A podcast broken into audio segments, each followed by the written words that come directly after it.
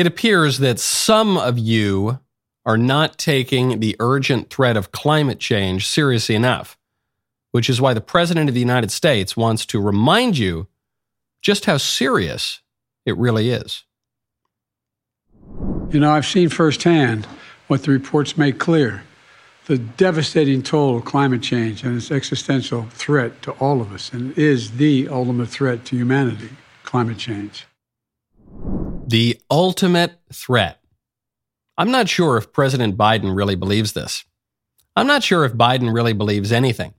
But plenty of people really do believe this because we live in an increasingly pagan age. And what pagans fear and worship ultimately is nature. That is why the old pagans, the old timey pagans, would sacrifice goats and babies and things to make it rain. They considered the ultimate threat to mankind to be material, chiefly climate change. That was true for all of history until the advent and spread of Christianity, which crucially considers the ultimate threat to humanity to be immaterial, chiefly sin. So we stopped living in servile fear of the weather gods for about 1700 years. And now we're at it again. Here comes the new boss, same as the old boss. I'm Michael Knowles. This is the Michael Knowles Show.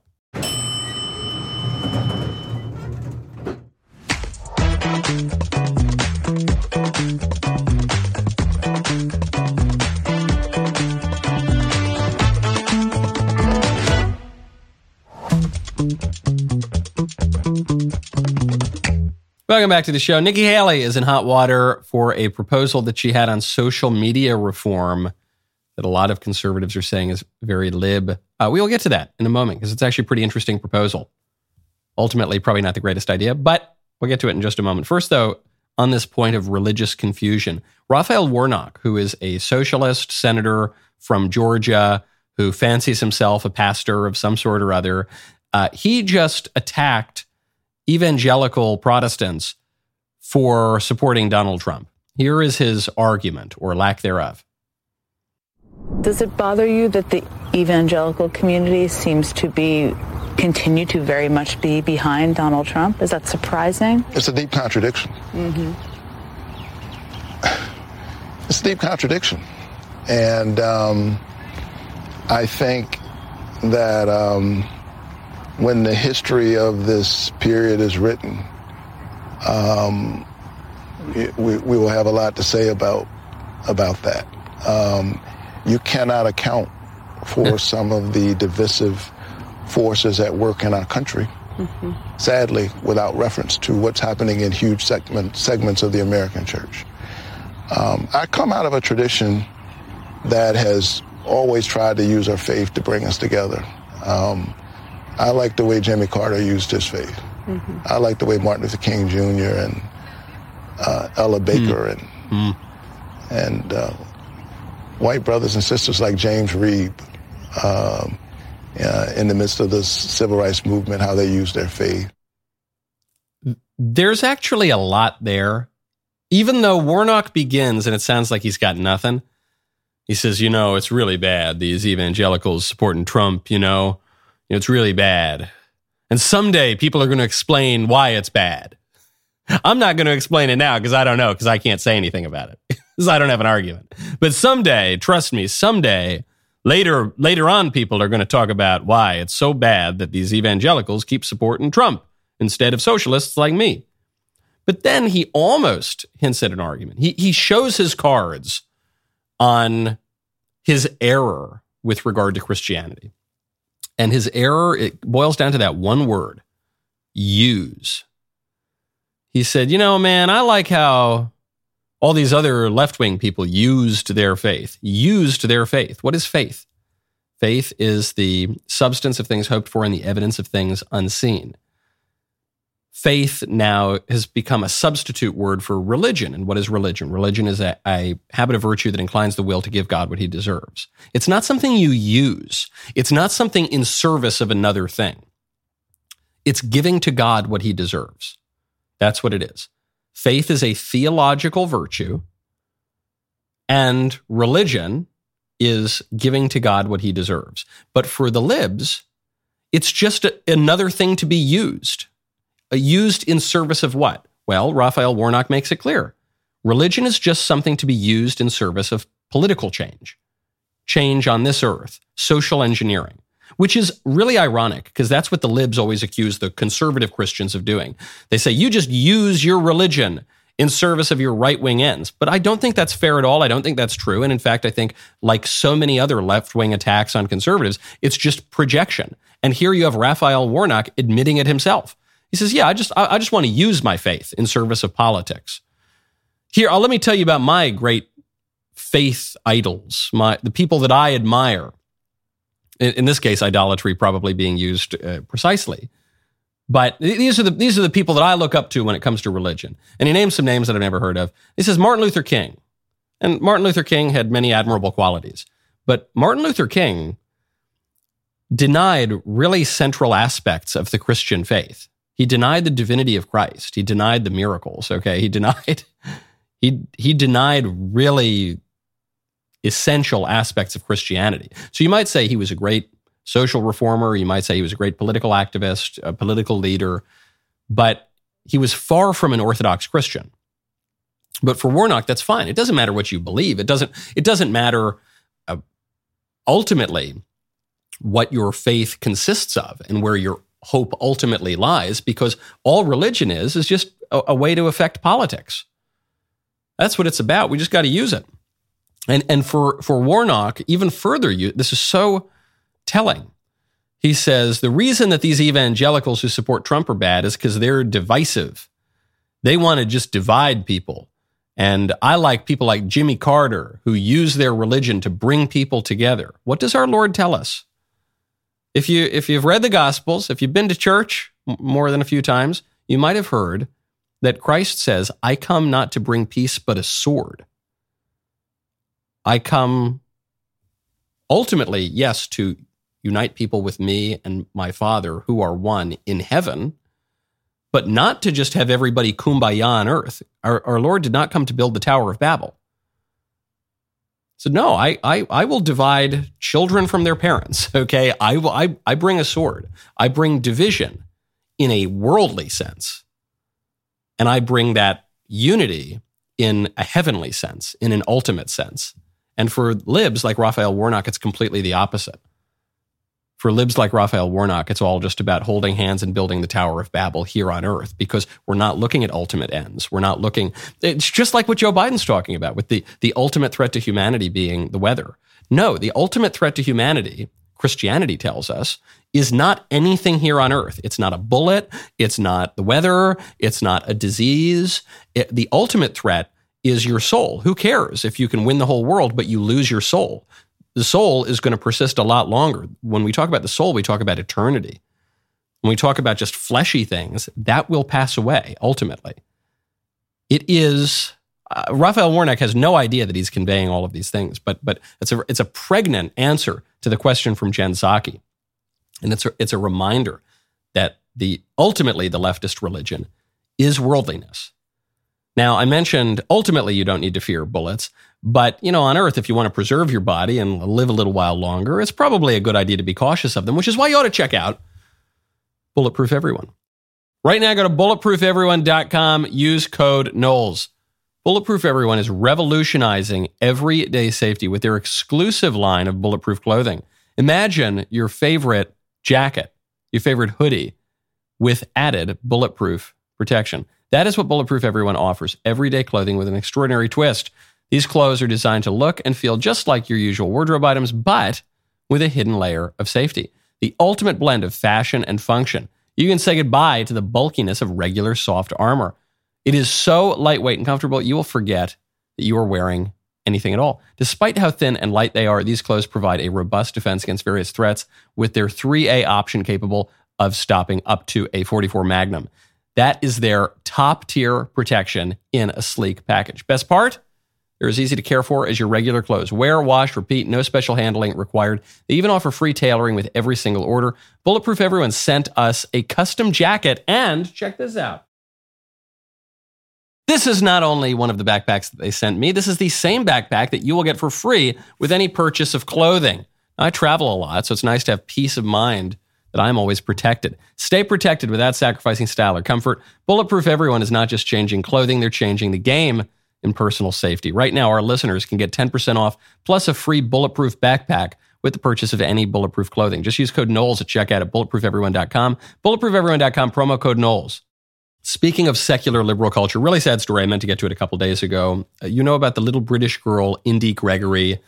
She was a baby who had a disease, and uh, the UK government said, We don't want to pay for her medical treatment anymore, so we're going to kill her. And I had her father, Dean Gregory, come on the show. He was making a last minute appeal to the courts. Sadly, the courts shot it down.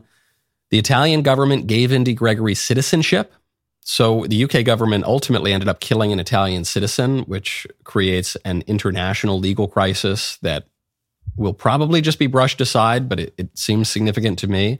Uh, the Vatican offered to treat baby Indi Gregory at the Bambino Gesù Hospital, but the UK was so embarrassed by this. The UK couldn't allow the baby to go seek treatment elsewhere because that would be an indictment on the UK. It would be it would be a global embarrassment that some other government has to step in to save a British citizen because the British government just wants to kill that citizen to save a few bucks, even a, a little innocent baby like Indi Gregory. Now, we knew this was the way the story was almost certain to end from the very beginning, and that is what happened. But there, there was one happy little turn before the story, before Indi Gregory's earthly story ended, which is that uh, Mr. Gregory, the father, had the baby baptized. And it's not as though Dean Gregory was some devout, practicing Christian. He has not been that. In fact, that's what makes the story even more powerful. Dean Gregory says, I'm not a religious guy. But, but, he says, quote, when I was in court, I felt as if hell pulled at me. I thought that if hell exists, then heaven must exist too. I thought that if the devil exists, then God must exist too. I have seen what hell is like, and I want Indi to go to heaven. Show me the flaw with that argument. That's a beautiful, beautiful argument. That's great. Some people uh, won't like this argument because they'll say, well, you know, no, that's you're you're not making a perfectly rational argument for the existence of God and for the historicity of the gospels and for the this and it's not neat and pat and to, no, this is a great this is a great argument. This is a much much realer argument, frankly. Because he's saying, you know, yeah, I'm not religious at all. And I I, I can't recite to you Thomas Aquinas's five ways for knowing the existence of God. But I'll tell you what, when I was in that British courtroom and that, that evil judge was killing my daughter, I knew what evil was. I knew that evil exists. I knew that evil has a personality. I could feel a rather serious simulacrum of hell.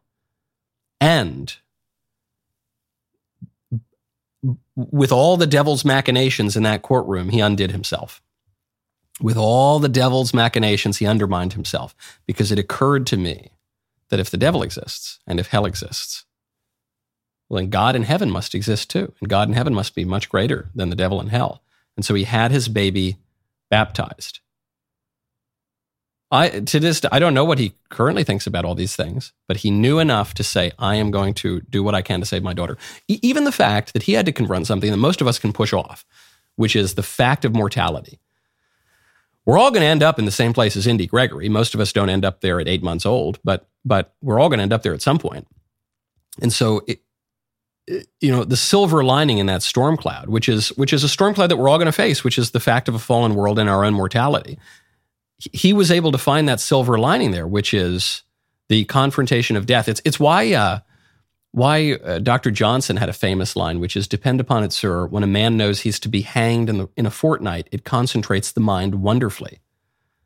Say, when we, when we actually have to face the thing that we put off as best we can for our entire lives, namely the fact of our death, our inevitable death, it concentrates us and it, it doesn't confuse us. What the atheists and the liberals want us to believe is, well, it just has us desperately grasping at straws and wish casting this notion that we can live forever. But it's really the opposite. It, it has us focus and say, okay, well, what is the meaning of my life? What am I? Am I just a bag of chemicals or am I something more than that? Do my natural desires and longings for something beyond this world point to something that does exist beyond this world? D- does my natural intuition and deduction of the metaphysical, the fact that we know we know for certain there are things that are not merely physical in this world, like I don't know mathematics.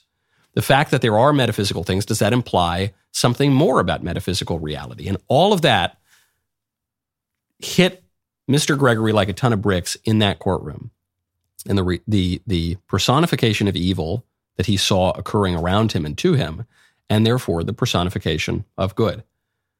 Ultimately, ultimately, a happy ending albeit with much pain in the meantime. Now, speaking of this, speaking of politically motivated conversions, I teased a story a few days ago that I, I do want to get to at least briefly. Ayaan Hirsi Ali, very prominent political figure. She was raised Muslim. She recoiled against that. She uh, became an atheist and a big anti Islam and Islamism campaigner. And she was a, a very popular figure in the West and remains a popular figure in the West.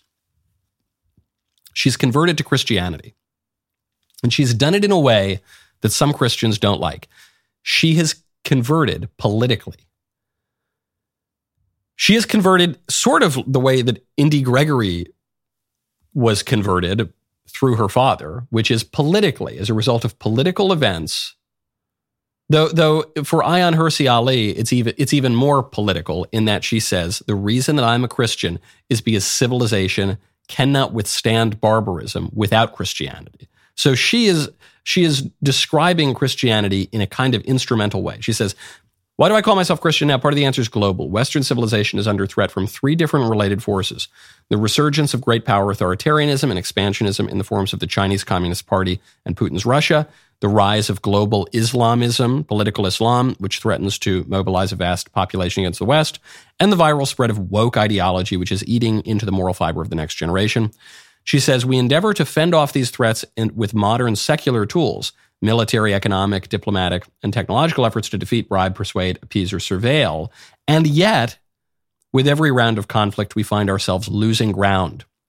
We're either running out of money with our national debt in the tens of trillions, or we're losing our lead in the tech race with China. We can't fight off these formidable forces unless we can answer the question what is it that unites us? The response that God is dead, which Nietzsche gives, is insufficient. So too does the attempt to find solace in the rules based international liberal order, which is just a bunch of gobbledygook words that have not uh, done very much for us recently. The only credible answer, says Ayaan Hirsi Ali, lies in our desire to uphold the legacy of the Judeo Christian tradition. That is why I no longer consider myself a Muslim apostate, but a lapsed atheist. Of course, I still have a great deal to learn about Christianity. I discover a little more at church each Sunday, but I have recognized my own long journey through a wildness, wilderness rather, of fear and self doubt that there is a better way to manage the challenges of existence than either Islam or unbelief had to offer. And, and so there are going to be Christians who criticize Ali and say, well, you, you shouldn't, in the same way that I just criticized Raphael Warnock, you shouldn't just use Christianity as some instrument toward a political end. But whereas for Raphael Warnock, that appears to be the, the end of his faith journey. Well, for Raphael Warnock, this is something that he has considered for decades, working as a professional Christian. He says, no, this is what Christianity is about. Actually recoiling against people whose faith points to something higher than politics. For Ayaan Hirsi Ali, this is only the beginning. And she is admitting this here in the column. She's saying, I have a lot to learn. I'm learning a little bit more every time I go to church, every time I read something. And so I'm learning. But what, what she's saying is the political is what pulled me into Christianity.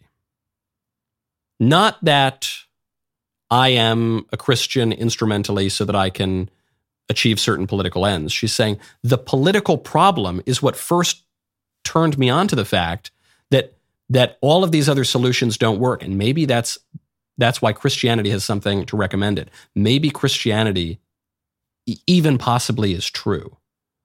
That's fine by me. We live in a very modern, liberal, individualist age. And modern, certainly um, a number of strains of modern Protestantism, not all, but, but a number of them, are highly individualistic and highly emotivist. And they'll say, well, you just need to be feeling certain things individually. Forget about the church, forget about the community, forget about the reality of sacraments. Just you got to just feel stuff, man, going on inside of you. And if you don't feel it, your faith is not real. That is not historically what Christians have believed. In fact, there have been whole communities and whole nations that have converted en masse.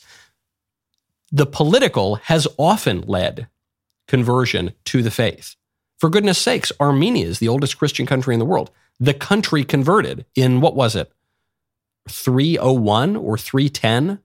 It was before the Edict of Milan legalized Christian, relaxed the, the prohibitions on Christianity throughout the Roman Empire. That was a that was a conversion. A number of the tribes that took over the Roman Empire after the fall of the empire converted en masse. Nations used to be called Christian nations. Our civilization used to be a Christian civilization. The, the political order does not necessarily have to be totally opposed to Christianity. There does not necessarily have to be a firm separation of church and state. In fact, there never has been for all of history anywhere in the world. Not in this country, not in any other country. The question is merely what religion is animating your country and your civilization. Right now, in, in modern liberal culture, we've returned to worshiping the nature gods, just as they did before the advent of Christianity. And we say the ultimate threat is that it won't rain this season. So we have to make a few more sacrifices and do a little more of a rain dance, put on our, our big rituals where we go march around and dance and listen to a, a Swedish child yell at us. And if we do that for long enough, then the nature gods will, will smile and, and show their favor to us and we'll get rain for the harvest. That's the, that's the new religious ritual that animates our civilization. It's a ridiculous one. It's not going to be conducive to, to flourishing personally or politically. Or we could go back to the one that served us very well for at least 1700 years. That's the one that Ayaan Hirsi Ali is, is realizing might serve us well again. Now, when you want to serve your dog and improve your dog's health, you got to check out Ruff Greens. Right now, go to ruffgreens.com slash Michael. The holidays are coming up fast. While you're out shopping for your kids, family, and friends, don't forget to shop for your pets too. Give your dog the gift of a healthier and happier life with Ruff Greens. Naturopathic Dr. Dennis Black, the founder of Ruff Greens, is focused on improving the health of every dog in America.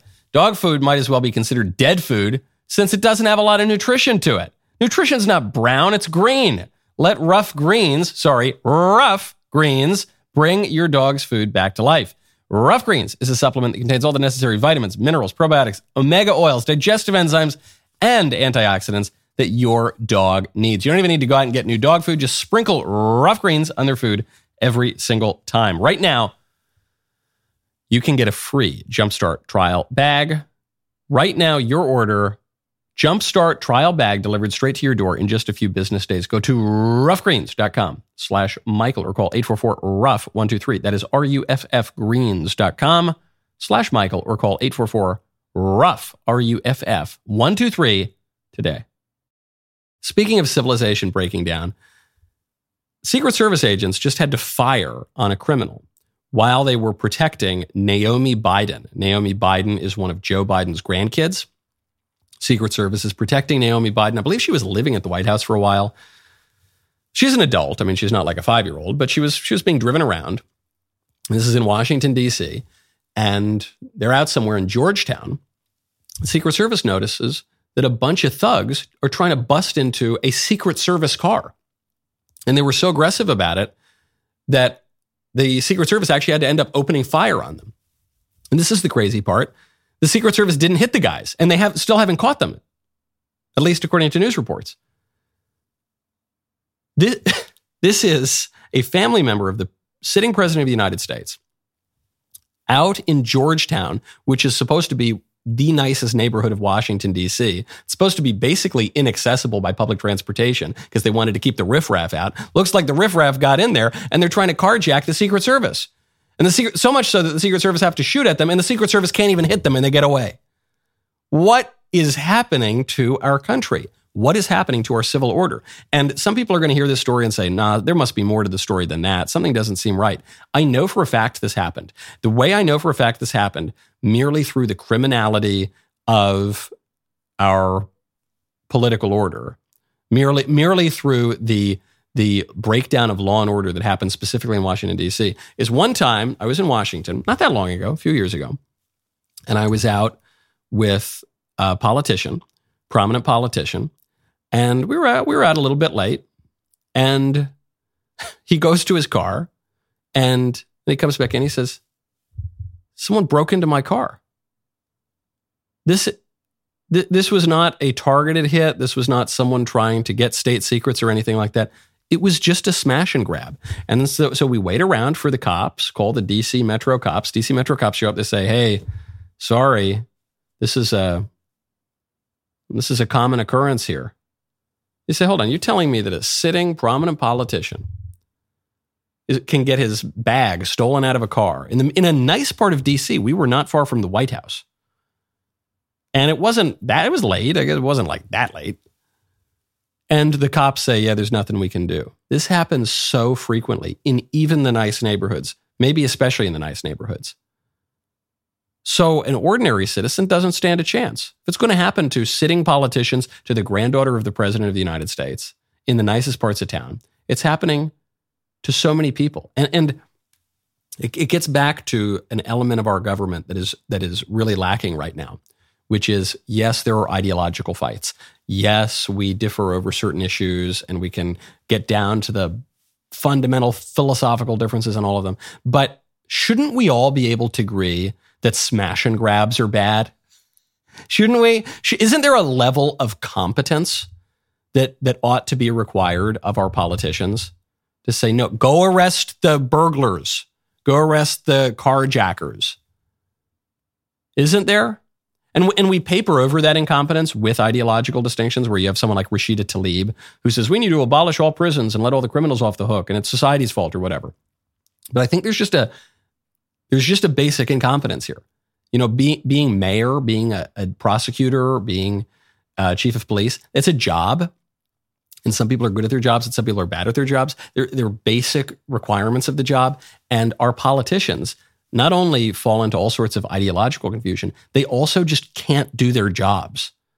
And when you have a breakdown in competence, your, your civil order is going to break down really, really quickly. Speaking of, speaking of politicians, Nikki Haley is in hot water right now because she has suggested a new form of social media reform uh, that would get rid of the anonymous accounts online. Take it away. When I get into office, the first thing we have to do, social media accounts, social media companies, they have to show America their algorithms. Let us see why they're pushing what they're pushing. The second thing is every person on social media should be verified by their name. That's, first of all, it's a national security threat. When you do that, all of a sudden people have to stand by what they say and it gets rid of the Russian bots, the Iranian bots and the Chinese bots. And then you're going to get some civility when people know their name is next to what they say. Accountability. And they know their pastor and their family members going to see it. It's going to help our kids and it's going to help our country. So the first part is a good idea. The first part about making the tech companies show the algorithm so that we can make sure that they're not suppressing conservatives or uh, shadow banning conservatives. I think that's a great idea. But that that great idea is why the second idea is so confusing. Because if you're acknowledging that tech companies are pulling all sorts of shenanigans, especially against conservatives, then why would you want to de anonymize those very same persecuted conservatives? I understand the argument in the abstract. Everyone's piling on Nikki right now and saying it's a terrible idea to force people to stand by their words. In principle, I don't think that's a terrible idea. I think that's actually a very good idea to hold people to certain standards and make them stand by their words. If the government were not persecuting normal people for being normal, that's the problem. That's the key here. The fact that we're acknowledging that the government and the private corporations doing the bidding of the government, but without the accountability, often at the direct behest of the government, as we saw uncovered in all those files from Facebook and Twitter, where the FBI and other government organizations are going in to the big tech companies and saying, hey, ban that guy. Hey, suppress that account. Hey, shut that conservative up. So if we know that, if we know that people are being persecuted by the government, not for committing crimes, not for being extremists, but for being normal, then but by de-anonymizing the people, you're you're just making them sitting ducks for a predatory political order. There is a long-standing history of anonymous political discourse in America. It goes all the way back to the Federalist Papers. Publius was the the pseudonym of Alexander Hamilton, James Madison, and John Jay, writing the Federalist defending the Constitution. Should we have de anonymized them? Probably not a good idea. So it's a problem with the Haley campaign because I think she some of the criticism of her is undeserved here. There there would be something good about making people stand up for what they believe in and holding people accountable for their words. If if it were 20 years ago. If if the government were not going into Catholic churches and spying on the supposedly dangerous extremist traditionalist Catholics going to mass, if the government were not arresting pro-life activists just for standing and peacefully protesting outside of abortion clinics, uh, infanticide mills, if if the DOJ were not comparing parents who don't want their kids to be taught weird sex stuff in school to terrorists. If we weren't living in that world, yeah, okay. We don't we don't need anonymous accounts, but in that world we certainly do. In that world, this the, look, some of the greatest accounts on all of social media are pseudonymous accounts. I, I retweet many of them frequently. Speaking of presidential candidates, then there were five. Well, right now, we still have roughly, I guess there are some who don't make the debates but are still technically running. But right now, we have six presidential candidates. We've got DeSantis, Christie, Nikki Haley, Tim Scott, Vivek Ramaswamy, and Trump, who is polling, outpolling all of them by like 45 points. But uh, for the ones who show up to the debate, it's, there's the five of them. Well, now another one bites the dust Tim Scott's got a big announcement to make. One of the things I would recommend to every single American, I know it's not possible, by the way, if you ever want to love your country more, run for president. Traveling this country, meeting people has been one of the most fantastic experiences of my entire life. I love America more today than I did on May 22nd. But when I go back to Iowa, it will not be as a presidential uh, candidate. I am suspending my campaign. I, I think the voters uh, who are the most remarkable people on the planet have been really clear that they're telling me, uh, not now, Tim. I don't think they're saying, Trey, no, but I do think they're saying, not now. And so I'm going to respect the voters and hmm. I'm going to hold on and keep working really hard and uh, look forward to another opportunity. This is really mature. It's funny is Trey Gowdy there, former Congressman Trey Gowdy, who's now on Fox News. He, he, tries to push Scott. And he says, No, come on. What are you talking about? You're from South Carolina. We're coming up on the South Carolina race. You're crazy. Why would you drop out now? And Tim Scott says, Yeah, because I'm not going to win. Tim Scott, I don't think this is some Machiavellian kind of maneuver where he's making backroom deals, even or calculations. Maybe he cut a deal with the Trump campaign, but I don't know that he did that. I think he's a pretty normal guy, Tim Scott. And I think he's just looking at the numbers. He's saying, "Oh yeah, I'm not I'm not going anywhere this race. People seem to like me. I, am not like Chris Christie. It's not that people hate me and never want me to run for president again. They like me. They just it's not going to be me. It's going to be Trump. And then if something crazy happens and his 45 point lead goes away, it's going to be either DeSantis or Haley, but it's just not going to be me. And so I'm not going to waste the voters' time. I'm not going to waste their money. I'm not going to degrade myself by sticking in this race for no reason.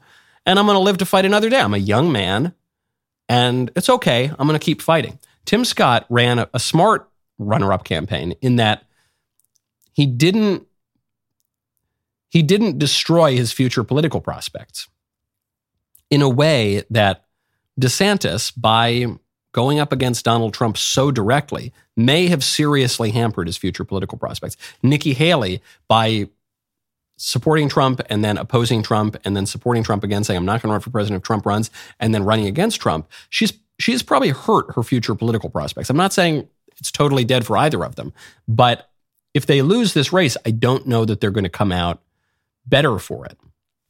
Tim Scott, I think, probably will. It's very, very normal, very much the right thing to do. And so now, Chris Christie is just salivating. He's saying, Oh, finally, here we go, baby. The fact that Chris Christie is down to the final five is so outrageous. There were sitting governors, fairly popular senators in there, and somehow Chris Christie.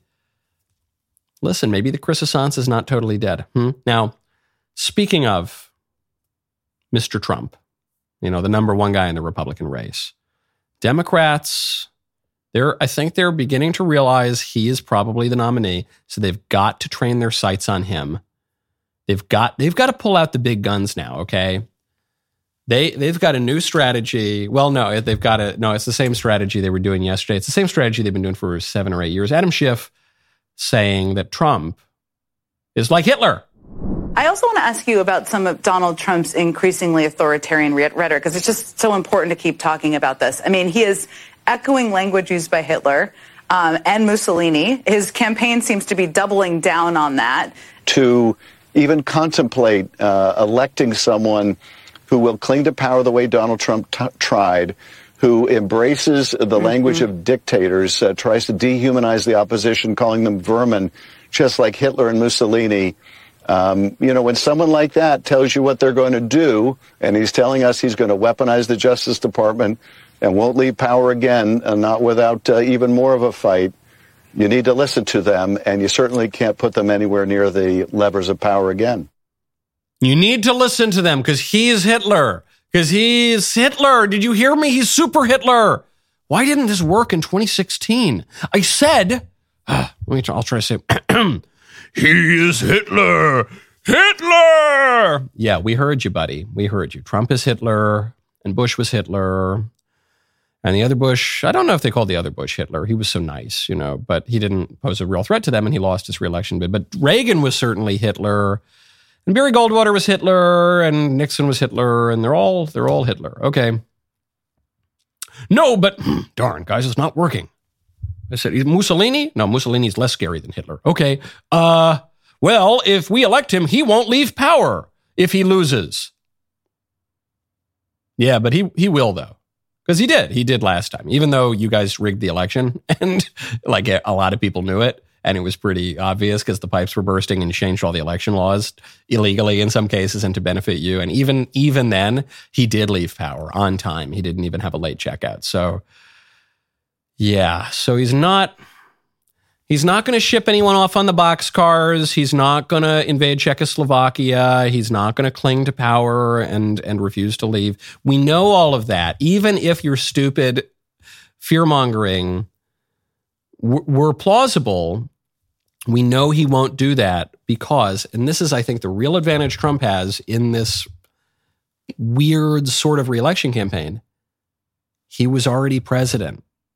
And we saw what happened when he was president. We saw how he left office. We saw how terrible the country got after he was president because Joe Biden ruined all the good stuff he had done. I think these arguments by the Democrats sometimes work. I just don't think they work after the guy served a term, left office, and decided to run again. That's, I think, a little window into the Democrat strategy. And when you are thinking about the windows into your house, you've got to check out Renewal by Andersen. Right now, text Knowles to 200 300. For most homeowners, window replacement is not something they've done before. For many others, it is not something they want to do, it's something they have to do. Have you put off replacing the windows in your home because it's too expensive? Well, I've got great news. You can now get a free in home window consultation and a free quote from Renewal by Andersen. Renewal by Andersen's signature service is committed to giving you the best customer experience possible supported by the best people in the industry. In fact, I know this because one of my cousins works for Renewal by Andersen and has actually for years before they came on the show as an advertiser. I then got an email from a carpenter, totally unsolicited, who said, Michael, I heard you talk about Renewal by Andersen. They are absolutely the greatest. When I work on a home, I can tell right away when Renewal by Andersen has done the windows because they are top quality. They're offering a free in home or virtual consultation on durable, quality, affordable windows or patio doors for $0 down, zero payment, zero interest for a year. Text Knowles to 200 300 for your free consultation. Save 375 bucks off every window, 750 bucks off every door. These savings will not last long. Be sure to check it out.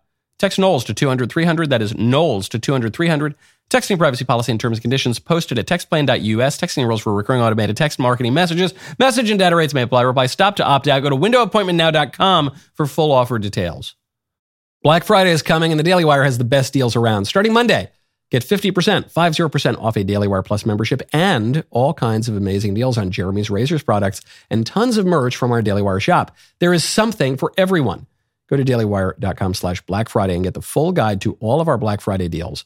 Do not forget to tune in all next week, find out more. Remember, these deals start on Monday, run through Cyber Monday, but We will sell out fast. Do not wait. Get the guide and start checking off your holiday shopping list. One more time, dailywire.com slash Black Friday for the best deals of the year. My favorite comment yesterday is from Dominic Zelenak, who says, Impressive, very nice. Now let's see Paul Allen's San Francisco, says Gavin Newsom. Yes, that's so true. So true. Governor Bateman, we'll get to that. Governor Bateman has turned San Francisco into Beijing, which was an improvement over it was what it was before. Before it was like some gutter, you know, in in the back alleys of Honduras or something. And so it's gotten a little bit better now. Now it's just a replica of Beijing. We'll, we will get to that probably tomorrow. First, though, on this point of the hollow attacks on Trump, why I think Trump is actually stronger in 2024 than he was in 2020 is because it's for it's for one of the reasons that some people consider Trump weaker. But I think it's actually an advantage for a, a wild, eccentric candidate like Trump, which is, in a way, he's kind of yesterday's news. Here is typical liberal interview, liberal interviewer, Hollywood star being interviewed, Barbara Streisand saying, if Trump is elected, she can't live in the country. You've known of, you've known and supported a lot of political figures. You're friends yeah. with the Clintons. Yeah. I'm not going to get into you dating Pierre Trudeau, but you have uh, politicians in more than one country, shall we say. What do you make of the political climate of the United States now? Bad. Well, I like Biden. Mm-hmm. I like Biden. I think he's done a good job. I think he's compassionate. He's smart. He supports the right things. How do you feel about the specter of a second Trump administration? I will move. I can't live in this country if that's if he became president. But where would you go? Where would you go? Probably to England. Mm-hmm. I like England. England is very nice, but she's serious. She's not telling a joke here. I would move. I would move if Trump became president. I couldn't live in this country if Trump became president. Except you did. Well, that's true. I did. Yeah, you lived here for four years when Trump was president. I, yeah, that's true. I did. I, I, did, and it was fine, right? You're totally fine. You're okay. You're alive. You're you th- you probably made even more money than you previously had, and everything was fine. Well, yeah, but I couldn't do it again. this is why I think the the reelect, especially with this intermediate period uh, where Biden has been president, where everything's gone to pot, I think it puts Trump in a stronger position because it it defangs the the attacks. What are the attacks on Trump that work now? He's Hitler and he's going to kill everyone. Well, he didn't do that. He's going to start World War III. Actually, no, Biden's starting World War III. Do- Donald Trump was the best foreign policy president of my lifetime. He was the most most peaceful president I- I've ever seen in my whole life. Uh, well, tr- well, okay, Trump's fine when he's uh, president, but he won't leave office. Yeah, he did though, and he didn't want to, and you rigged the election, but he left anyway. Well, we just will, the country will be unlivable for the liberal elites. The liberal elites were fine. You all threatened to leave, and then he got elected, and you stayed, and you were fine.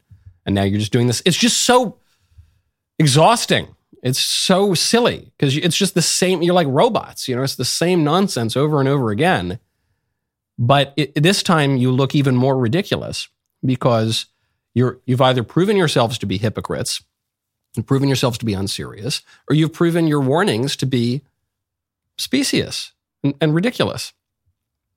Which is why, by the way, you are now seeing the field winnow in the race, and you're seeing the endorsements begin to coalesce around Trump. Whether you like Trump, whether you hate Trump, there's a reason why in Florida, a number of people who had previously endorsed DeSantis are now endorsing Trump. Certain people are, are who had been on the fence are still endorsing people like DeSantis, potentially like Haley. I'm thinking of Kim Reynolds. That was a big one in Iowa, the, the governor of Iowa. But generally, the movement seems to be for endorsements into the Trump camp. Because even if the people endorsing Trump right now don't even like Trump that much, even if they had previously endorsed Ron DeSantis and they ran, they ran against Trump, they realize that it just looks like the guy is going to be the nominee and they're going to get on the winning team. This is including the new Speaker of the House, Mike Johnson. As far as I know, you have not endorsed the former president yet uh, for 2024, and this is Everybody's watching this show right now. This, if you're going to do that, this would be a great, great time to do it, uh, uh, Mr. Speaker. You ready? I, ha- I have done it. Yeah, I, I, have. I have endorsed him wholeheartedly. Um, look, I was uh, one of the closest allies that President Trump had in Congress. He had a phenomenal first term. Those first two years, as you all know, we brought about the greatest economic numbers in the history of the world, not just the country, because his policies worked. And I'm, I'm all in for President Trump. I, okay, I know, good. I all expect right. he'll be our nominee. Yeah. And, and he's going to win it, and we have to make Biden a one term president. We have to do that. Now, I don't mean to insinuate here that Mike Johnson is only endorsing Trump because the writing is on the wall. I don't think that's the case. I think he was a Trump supporter before, and I, I there's no reason to believe he's not totally sincere and earnest here. But that's a big endorsement. He didn't have to endorse this early. Speaker of the House is a big endorsement. And there are a lot of other people who are endorsing, I think, in a less sincere way, but simply because they see that the writing is on the wall. And in part, this is because Trump made a bet. The bet was, I think the nomination's locked up. I'm not even going to show up to the debates. That could have backfired on him, and the voters could have said, hey, man, you, you're disrespecting us. We want you to come make your case. You need to earn our vote. That's what Haley and DeSantis and the other Republicans argued, and it just doesn't seem to have worked. So, with the writing on the wall, you can expect more endorsements and you can expect a more concerted strategy from the Democrats to call Trump Hitler even more loudly and with even more of a serious face on it. And you can expect more celebrities to threaten to leave the country. And you can expect more uh, liberals to sacrifice their children and their property to nature gods. And you, you can just expect more of the same that we've seen for years and, frankly, even millennia. The rest of the show continues now. You don't want to miss it. Become a member. Use code Knowles, Canada BULES, at checkout for two months free on all annual plans.